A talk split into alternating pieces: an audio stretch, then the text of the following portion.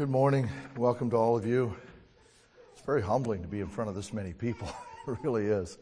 But uh, I'm excited to have a chance to um, to speak a couple things out of the Word of God this morning, and I'm grateful that the Lord gave you safe travels here, uh, the youth, the visitors that are here, and uh, we pray for uh, uh, safe travels for the rest of them that are showing up. And um, somebody made a nice bulletin board back there about Youth Bible School that has some statistics on it that I was looking at this morning. And uh, one of the things that caught my eye was that about two thirds of the people to, uh, to the, Youth Bible School this year are returning students. One third uh, are new to Bible school. And that's an exciting thing to me. Um, the message I have to share this morning really, the bulk of it comes from two verses in the Bible. But it's a very powerful uh, lesson, and I'm hoping that it's an encouragement to you, especially youth, but to everyone, um, to to hold fast to the faith and practice that you have now, and not to let it go, not to let it be eroded away by other people, the world, other um, church standards of uh, other fellowships and things like that, but just to hang on to what you have. Most of you have been to um, Bible school before, so you have a lot of good teaching, a lot of good training, and, uh, and some of you are new to it. But when you leave this kind of environment that's saturated with good teaching and scripture and, and all of that, and you go out into the world where we have jobs, we, we do other things, we live lives, then um, you can find yourself being challenged about what you believe and, and the standards that you hold to. So uh, I'm hoping that today can be an encouragement for you. That's kind of what this lesson is going to be about this morning. And I've kind of entitled it Fight the Good Fight, uh, copying Paul. Uh, I have fought a good fight, and he held fast to the end. And it was a fight for him. Even he had to struggle through uh, to not um, give in and and uh, and keep the faith. So um, this inspiring story takes place in 2 Samuel, and if you want to turn there, I will be referencing that story quite a bit I have some points to take from that. So I will read there in 2 Samuel chapter 23.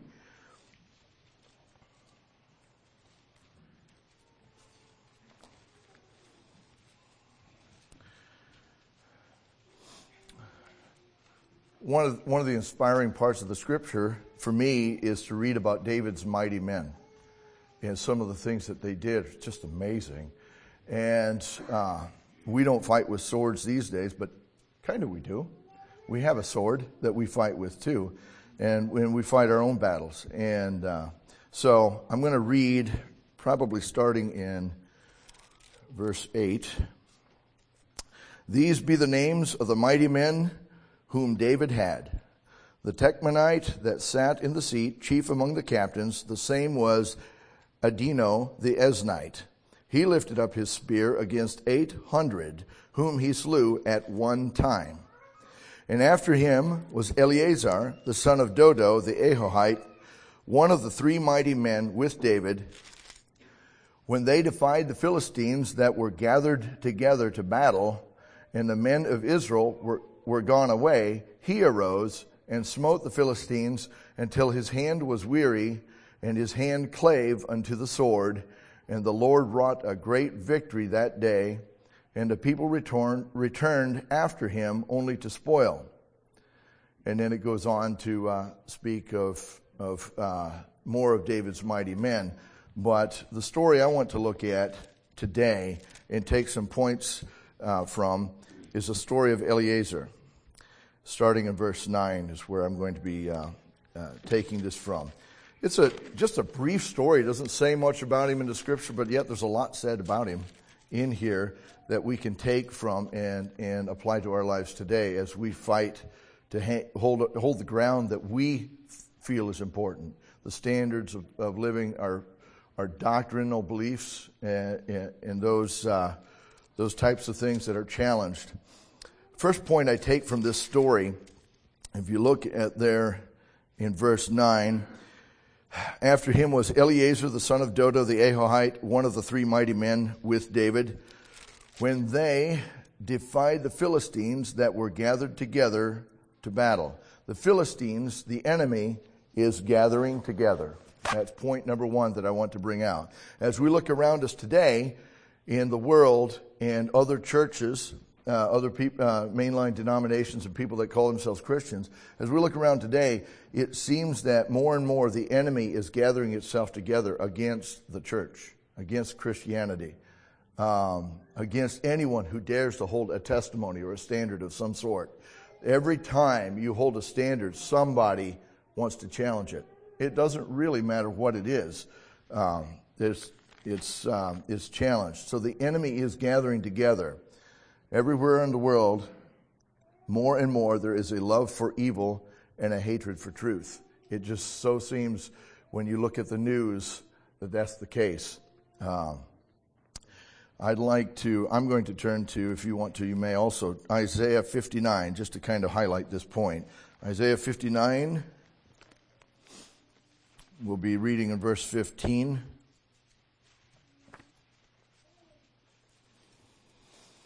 I'll start in verse 14. And judgment is turned away backward, and justice standeth afar off. For truth is fallen in the street, and equity cannot enter. Yea, truth faileth.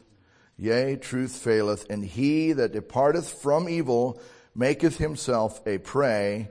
And the Lord saw it, and it displeased him that there was no judgment. And he saw that there was no man, and wondered that there was no intercessor. Therefore his arm brought salvation unto him, and his righteousness it sustained him. So, in this verse, my takeaway from Isaiah here is that truth faileth. Okay? And anyone who would dare to hold a standard that sets them apart from evil becomes a prey to others around us. The enemy that is gathering. The enemy is gathering in our day. And we become a prey when we hold a standard. There is no judgment. As we look around us today, it seems more and more the enemy is gathering itself and, and, uh, and coming against truth. That's point number one. The enemy is gathering from this story. Point number two from the story back in 2 Samuel. The purpose of the gathering is battle. They're not just gathering, the enemy's not just gathering, they're gathering for the purpose of challenging us, of battling us. It says here,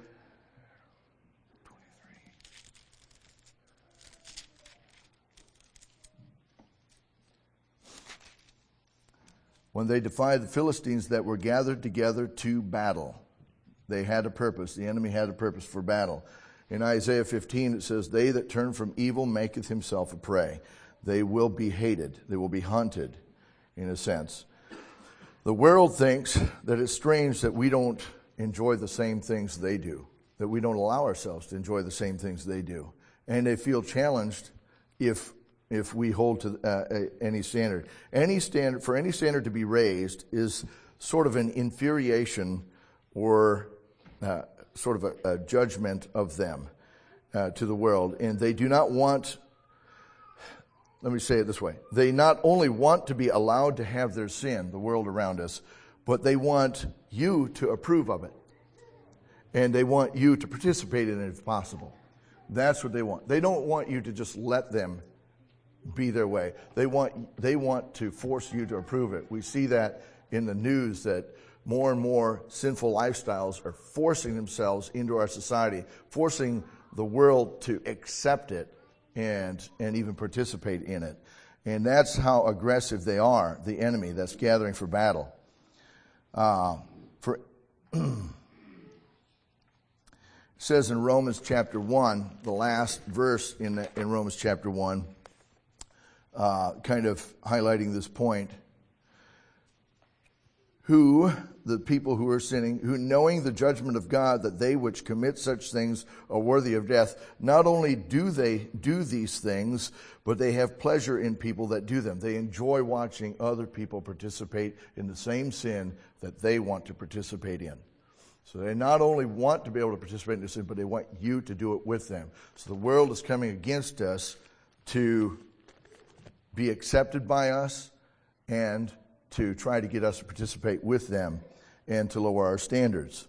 Consider the force that is used to squash any voice or any group that would not approve of them. Is very aggressive in, in our world today. And maybe, maybe where you live, you don't experience it that much, but you probably will. Okay? I know I have. And you probably will at some point if you haven't already. They are ready to fight. That's point number two. The enemy that is gathering is ready to fight.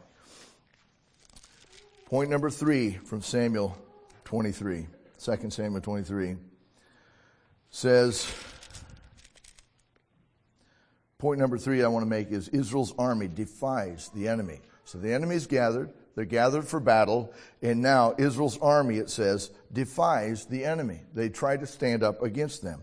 It says in um, when they, Israel, when they defied the, the Philistines that were gathered together for battle, um, the men of Israel were gone away. But the point is, initially, they're defying the enemy. They're standing up against them. There's lines of battle being drawn, okay? Um, on this point, I would say any church or any individual that is holding to Bible standards is standing up or defying the gathering enemy today. All right? It's not just us, but there are other churches that do, that do um, stand up against that. Many of the churches around us do call sin sin. They do say that God hates divorce or, or other kinds of sin. They do teach against sin. They do teach devotion to God. There are many churches that do that. They teach those things. All of those things are defying what the enemy wants, right? It, that is a form of defying the enemy and defying uh, what the world wants. In this way, we would agree with a lot of what they say. They, in a sense, are fellow warriors on the field of battle. Okay? They're in, they, they're at least initially entering the battle with us, trying to hold standards uh, in this world, which is what the Bible's referencing that we're salt.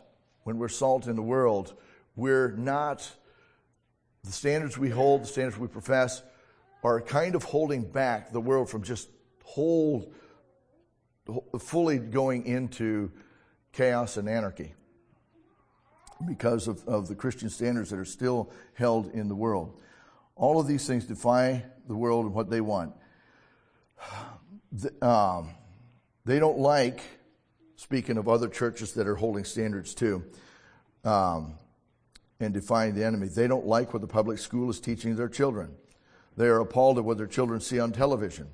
The immodesty and practic, uh, the immodesty that they see at, at public pools outrages them, and when they when they say anything, or worse, decide to withdraw their children from these influences, they are defying the enemy. There are other fellowships, other churches who who do see the problems with these things that I just mentioned, and in that way, when they, when they want to do something about it or say something about it, they're defying the enemy. Point number four. Take note in here that even though there's a whole army that's defying the enemy, what happens to them? In this verse here says, kind of lost my place. Here we go. Uh, I'm going to read starting in verse 9 again. And after him was Eleazar, the son of Dodo, the Ahohite, one of the three mighty men of, with David, when they, Israel, defied the Philistines that were gathered together there to battle. They defied them. And the men of Israel were gone away. They right away left the field of battle. And that's, that's point number four in this story. The enemy was so intimidating that Israel's army left or fled the field of battle. Okay? Basically, the whole army left the field of battle. Okay, these same churches and Christians that defy the enemy a lot of times flee the field when it comes to applying biblical truths or standards to people's lives. They say one thing, but when it comes to applying it to people's lives, they, they become overwhelmed uh, and, and they don't hold to those standards. They flee the field. The enemy is so intimidating that many churches retreat and will find ways to accept alternative uh, lifestyles in their church. They do in many of the mainline churches. They do. They have fallen back. They tried to hold a standard and they have fled the field. They're not fighting that fight anymore. They do not hold the Bible standards of dress. They don't, they don't uh, call rock music the devil's music anymore. And as a result, uh, many places have accepted worldly music into the church, the actual church service. And so they have defied the enemy, but they have fled the field. They have fled the field. The enemy is so numerous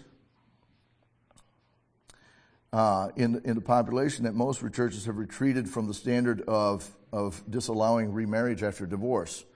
Uh, churches become powerless to preach against these things because of their retreat. Um, you can't fight the enemy if you've, if you've left the field. They have lost their savor and they're good for nothing but to be trampled on by the same enemy that they tried to, um, tried to uh, uh, hold against so they lose their power when they've left the field. Have you ever felt like you're the only one left on the field? Like, where did they go? I thought they were going to hold that standard. You know, another church, another main denomination, another uh, another fellowship, another family member, another something. It's like more and more people are just caving into and accepting things that before we didn't accept. And sometimes you feel like you're the only one left on the field. It's possible, if you think about this, if you picture the battlefield and Eliezer's there, the whole army of Israel's there, and there's the gathering enemy, and imagining everybody retreat. I mean, they're running off the field. Maybe some of them said things to as Eliezer while he was there, you know, come with us, leave the field. Um, you know, why are you standing there? It's, this is unreasonable. Um,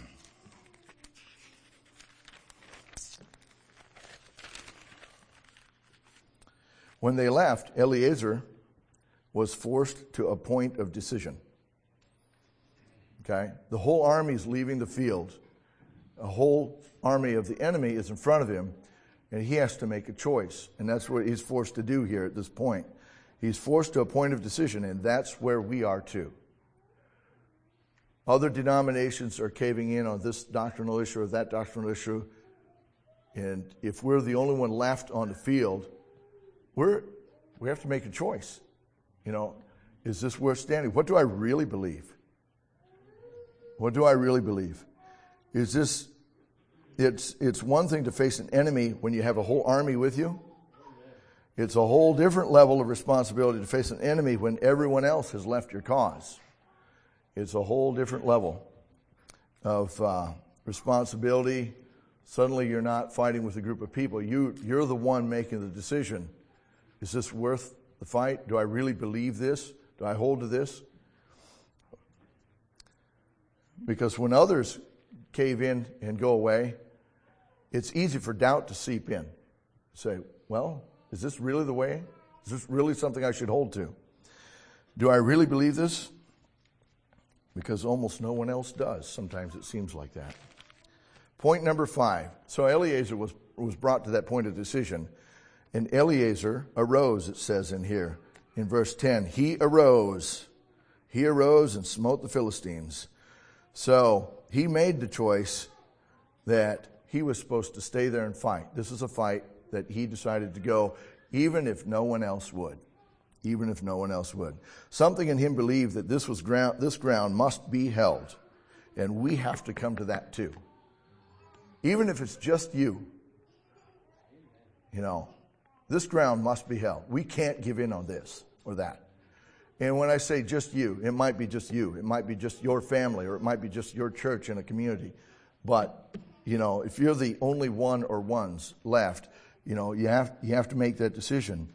are you going to hold this ground? Is it something that you believe in? He believed that it was ground that he must hold, Eliezer did. Even if no one else will stand with him, he will not let the enemy pass.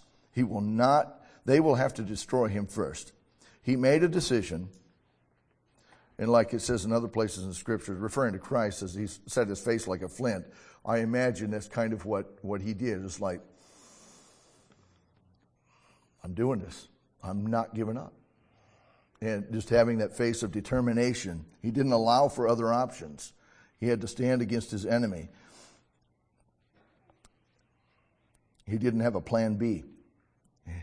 He wasn't going to retreat. Eliezer arose. We need to say the same thing today. Even though most of the church has retreated, the church of the world, the, the, the larger church has retreated on some of these, on some major issues, the Bible hasn't changed, even if they did. The Bible hasn't changed. And that's what you need to consider. There is a cause, and if we dare to take on the identity with Christ, we must hold that ground. So if we call ourselves Christians and we say we believe the Bible, we need to believe it even when somebody else says it doesn't mean what it says anymore. Are we going to arise? Saying yes will cost. It cost Eliezer. I'm sure that he didn't know of a surety that he was going to live through that, but he decided that was a stand he was going to take. And, uh, and so he decided to, and it cost. And it will for us too. All who live godly in Christ Jesus shall suffer persecution.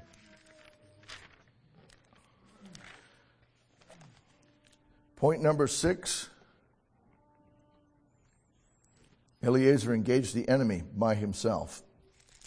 So when everybody else left, after defying the Philistines, they that were gathered together to battle, the men of Israel were gone away, and he arose and smote the Philistines, and he did it by himself.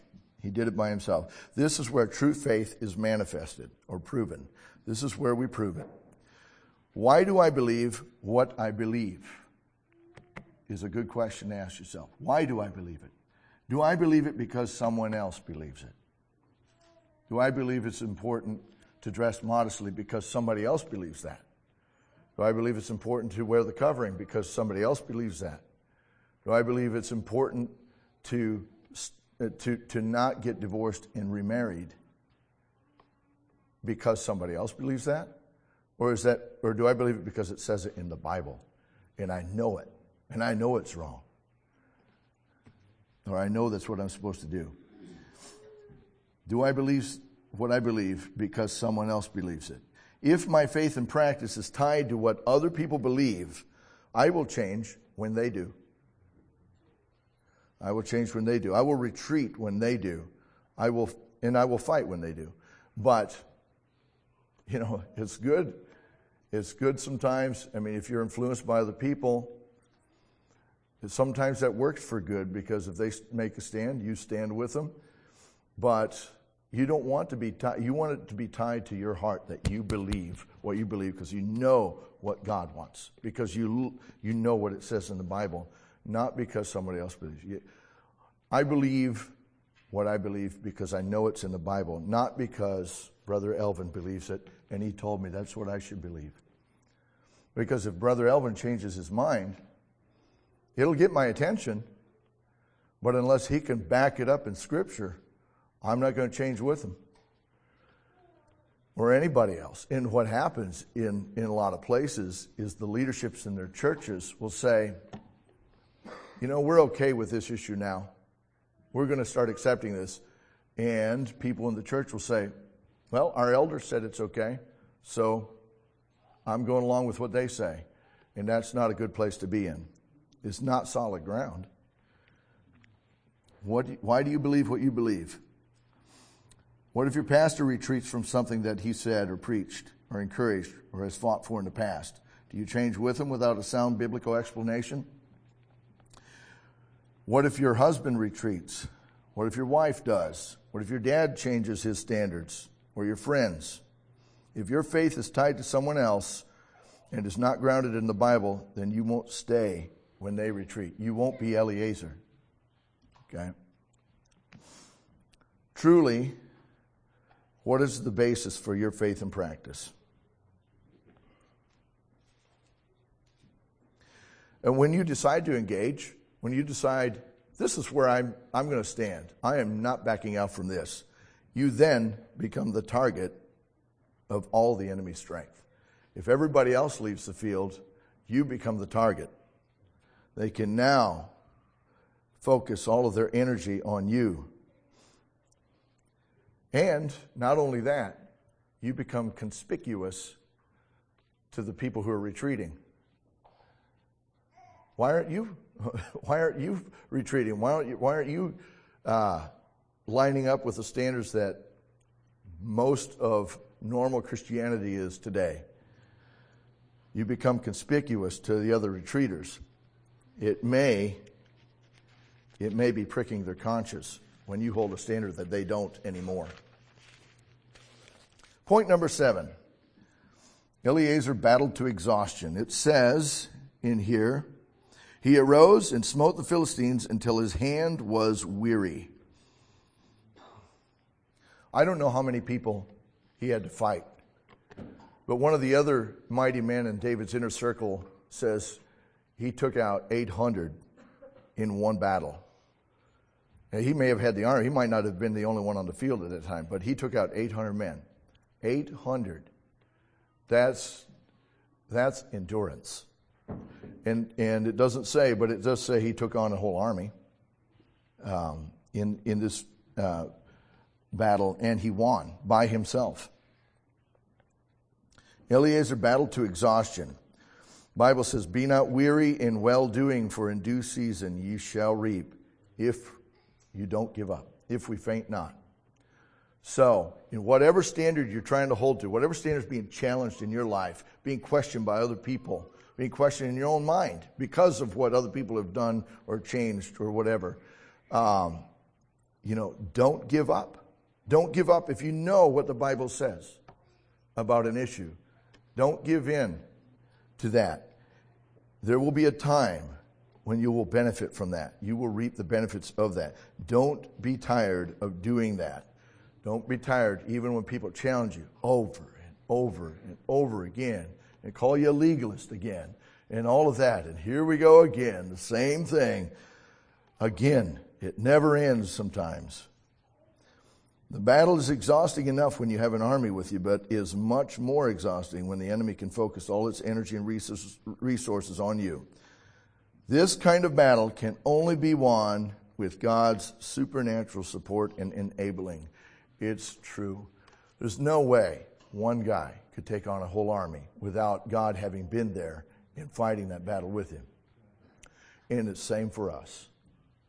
You better be, if you're, if you're going to hold standards, you better be close to God. you can't do it on your own. You will give up. You will wear down.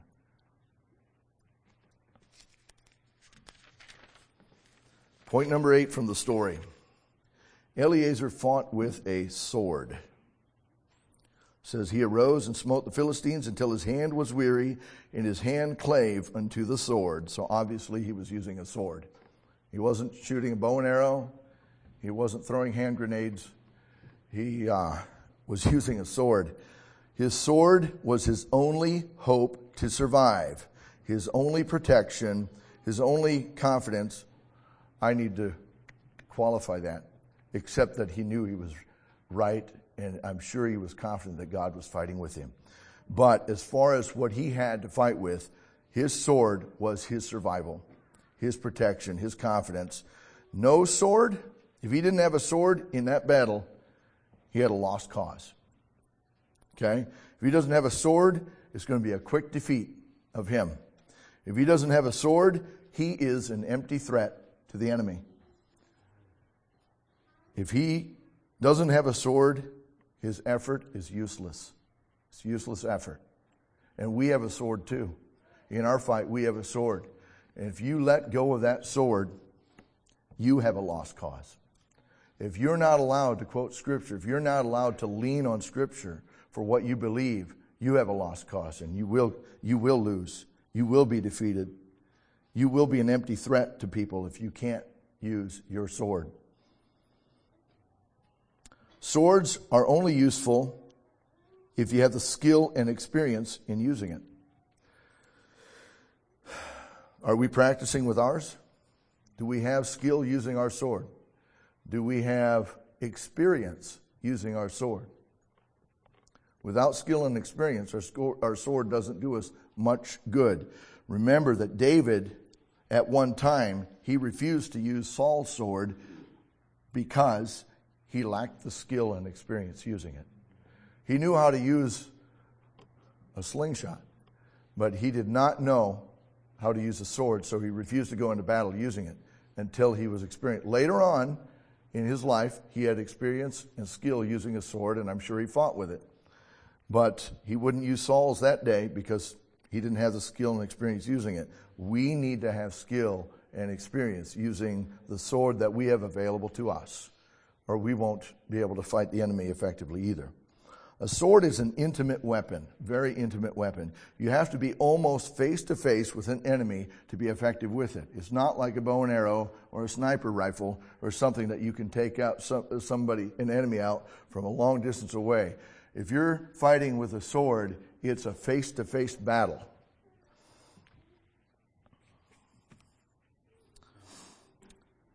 Just like our sword is, it's most effective face to face with others. Most of the time, the sword is applied to an enemy one at a time in the same way salvation usually takes place one soul at a time. So you must be skilled with your, your sword, but a sword is used in close quarters, and that's that's something I want you to consider as you consider how we have to use ours. We have to be able to face people face to face as we're as we're being challenged or we're trying to work with somebody or talk to somebody. It's it's a face to face. You see the person's expressions when when you're applying the sword in in that close, uh, in that kind of a, a battle. Eleazar fought with a sword, point eight. Point number nine from this story, a lot of points for two verses.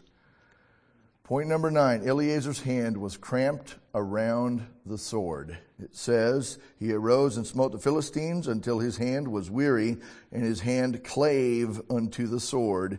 And if you, if you look at what clave means, I mean, it's like he was using that sword so much, and it was so much his life and his survival in that battle, and he and it couldn't have happened in five minutes. That had to take a long time, and for him to be fighting and and surviving with a sword for that long, his hand is gripping onto that thing so long that when he's done, it's it's he can't barely pry his fingers out. It's clave. It's stuck onto that, glued onto that handle. And that's how we need to hang on to the Word of God. Okay? People are trying to disarm us in this world. Okay? You quote a scripture to somebody and they might say, that's Old Testament. What they're trying to do is disarm you of two thirds of your Bible. If they discredit a, uh, a scripture just because it's Old Testament. If I can't use the Old Testament, that's that's a lot of of uh, it's a lot of ammunition they just took away. Okay, there's a lot of uh, of uh, support that they've taken away in this world. They try to take away creation, the Genesis book, the story of creation. If they are successful doing that, the rest of the of the scripture and the credibility of the rest of the Bible crumbles and falls away with it. Hang on to your sword. His sword was cramped to his hand because he used it so much. Why would, why would he have to hang on to it so tightly? Because it's his life. He had to hang on to that sword like he was uh, dangling off a cliff on a rope. He had to hang on to it. It was his life. Okay? And we need to consider our sword the same way. We can't hold on to it loosely. We can't let people take parts of it away. Oh, that part of the scripture is just cultural. It doesn't apply to today. They're trying to disarm you, trying to get you to loosen your grip on your sword. You must be sober, you must be vigilant, you must be alert because the enemy is looking for a weakness. They don't need you to drop the sword entirely, they just need you to, re- to relax your grip a little bit. Okay? And to start chipping away at parts of the scripture and discrediting this part and that part. And pretty soon, you can live just about how much you want, you like to, as long as you uh, had some sort of profession of uh, salvation. Point number 10 God worked a great victory through Eleazar's faithfulness.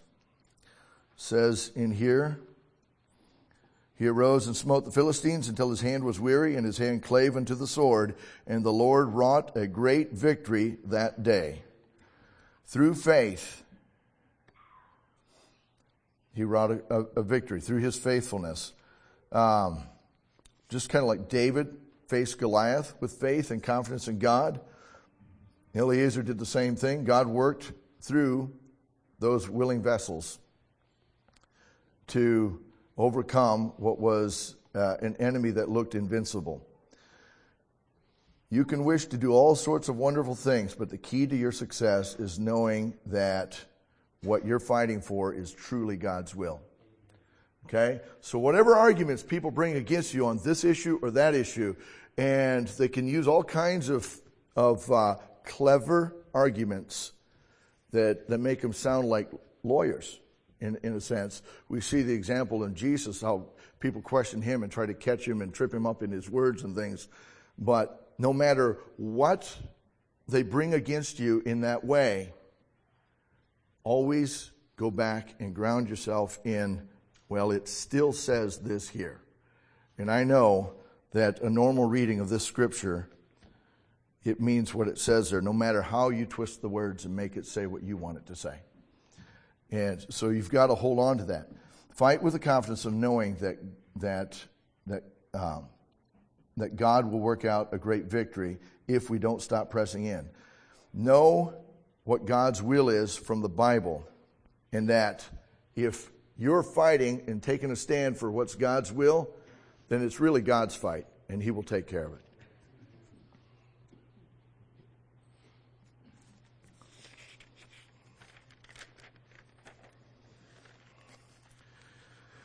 Another point I'm embarrassed how many points there are, so I'm going to stop saying the number. Uh, another point in here is that the rest of Israel's army benefited from Eleazar's stand. A, a good sermon, I've been told, has three points, so you can remember them, and I have 13. All right, uh, 2 Samuel 23 here.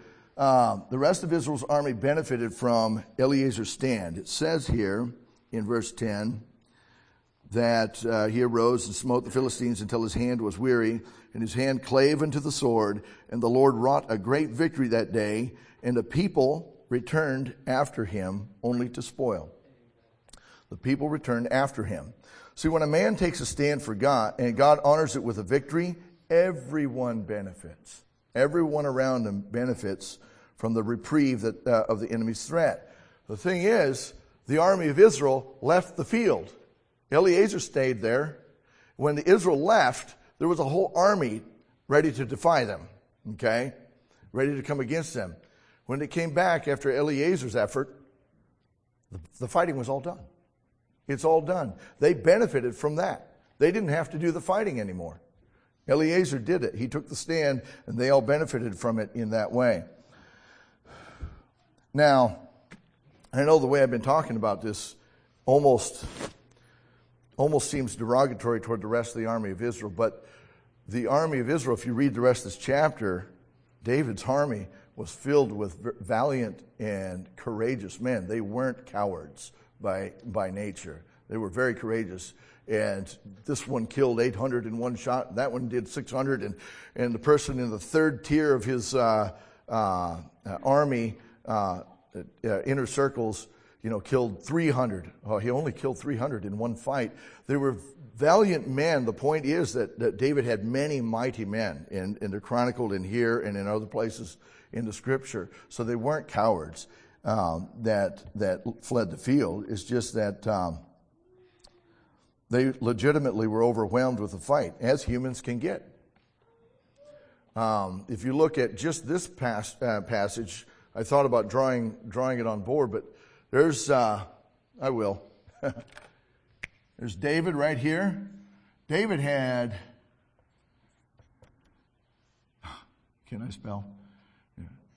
I'm getting ahead of myself. David. David had uh, a, a um, security secret service. That's what I wanted to say. David had a secret service that rivals the United States, as far as I'm concerned. But he had an inner circle of three guys. All of them were known to have killed hundreds of men in battle, some of them by themselves. Eleazar was one of these guys. So he's right in here. I'm not going to try to spell. Then there was another circle. Three more guys there. One was the captain of his guard, one was the captain of uh, the other three, or whatever. And so he had an inner circle and an outer circle. And then he had another circle out here filled with 30 of his, the 30 mighty men. And it says this one he did some great things, but he wasn't quite as great as one of the inner circle of the three, and so on. So he had this this whole protection. I guess the point of this is David's David's army was they weren't cowards, but they were overwhelmed in this fight for some reason, and uh, so. Uh, uh, they, they left the field when it was legitimately a, um, a fearful fight. Probably another benefit that these men received from Eleazar's uh, fight was inspiration and a renewed understanding of waxing valiant in the fight. So when somebody takes a stand, even if everybody else leaves, there's uh, the, the, the people not only benefit from the fact that the battle was fought for them, but they also benefit by being inspired by seeing how somebody stood up uh, and, and, how God honored that. They probably, probably another benefit. Um, you can imagine that the next time they were engaged, uh, engaging the enemy, they remembered how Eleazar fought, and it probably helped them. Okay, whenever you see an example of something like that. There are many overwhelmed Christian soldiers today who need to see a modern Eleazar in action, holding his ground. This inspires other people to rise up. It does when you see something like that. And one example that I can think of today, just uh, um, uh, a modern ministry, uh, I think of Ken Ham and his creation science ministry, Answers in Genesis. And I, I've just, um, you know, we homeschool our children too, and, and just amazing.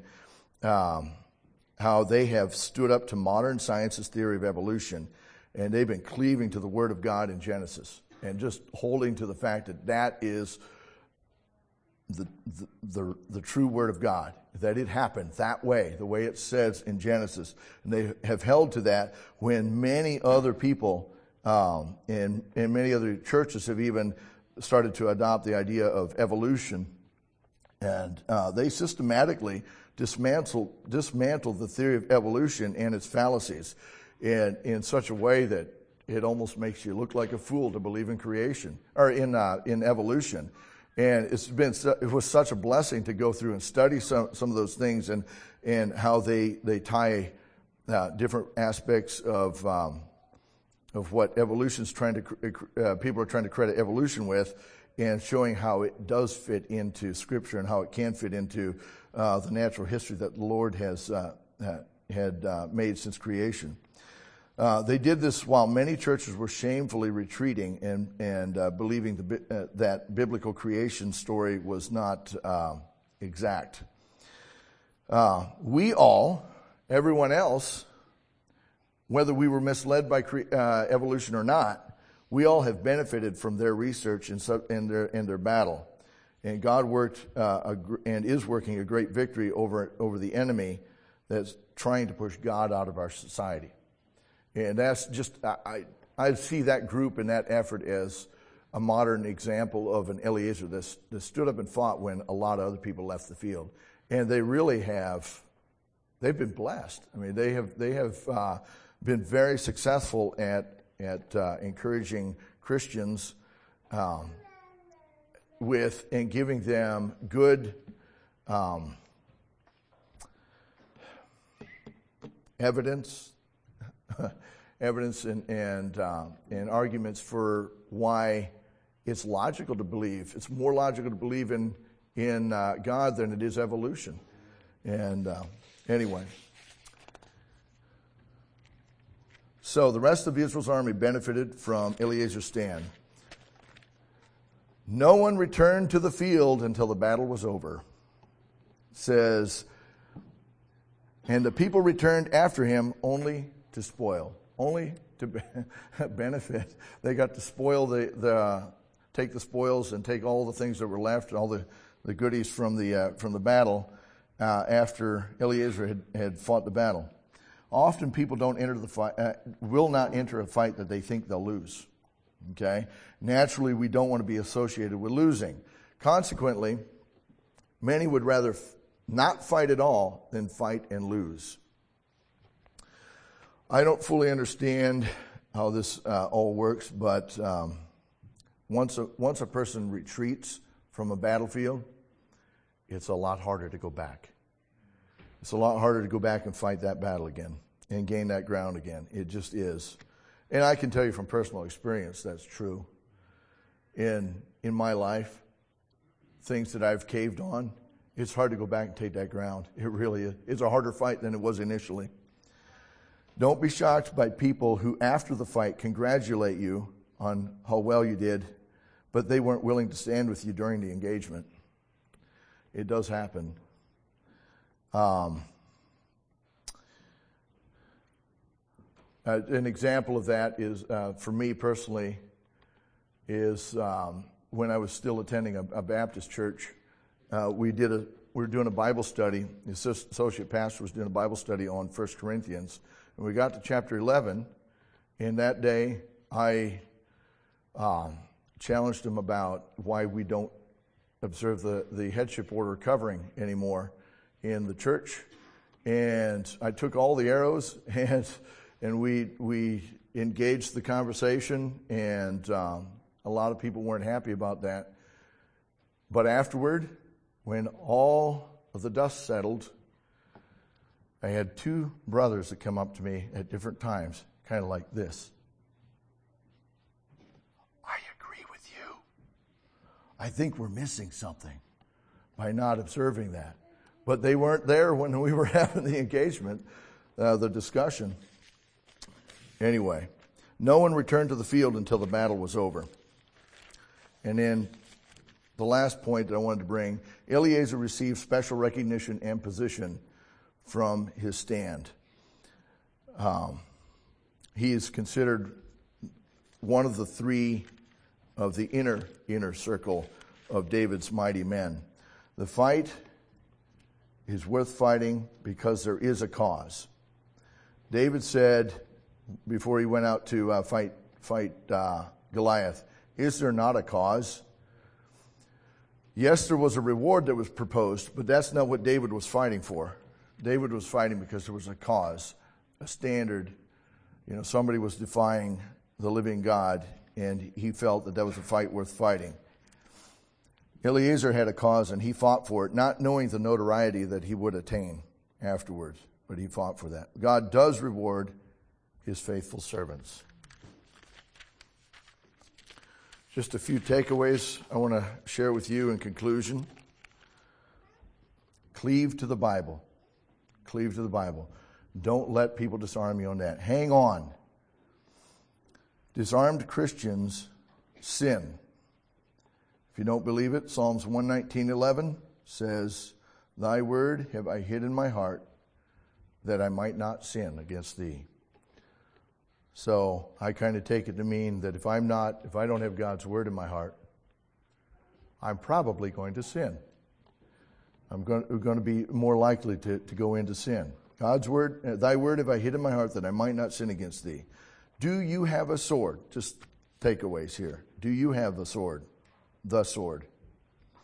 Are you practiced and skilled in its use? And if you do have the sword, have you relaxed your grip on it? Do you have a grip on the sword that experiences some cramps? Or have you been disarmed? If someone took away your Bible today, would you be disarmed? Or would you still have a lot of it?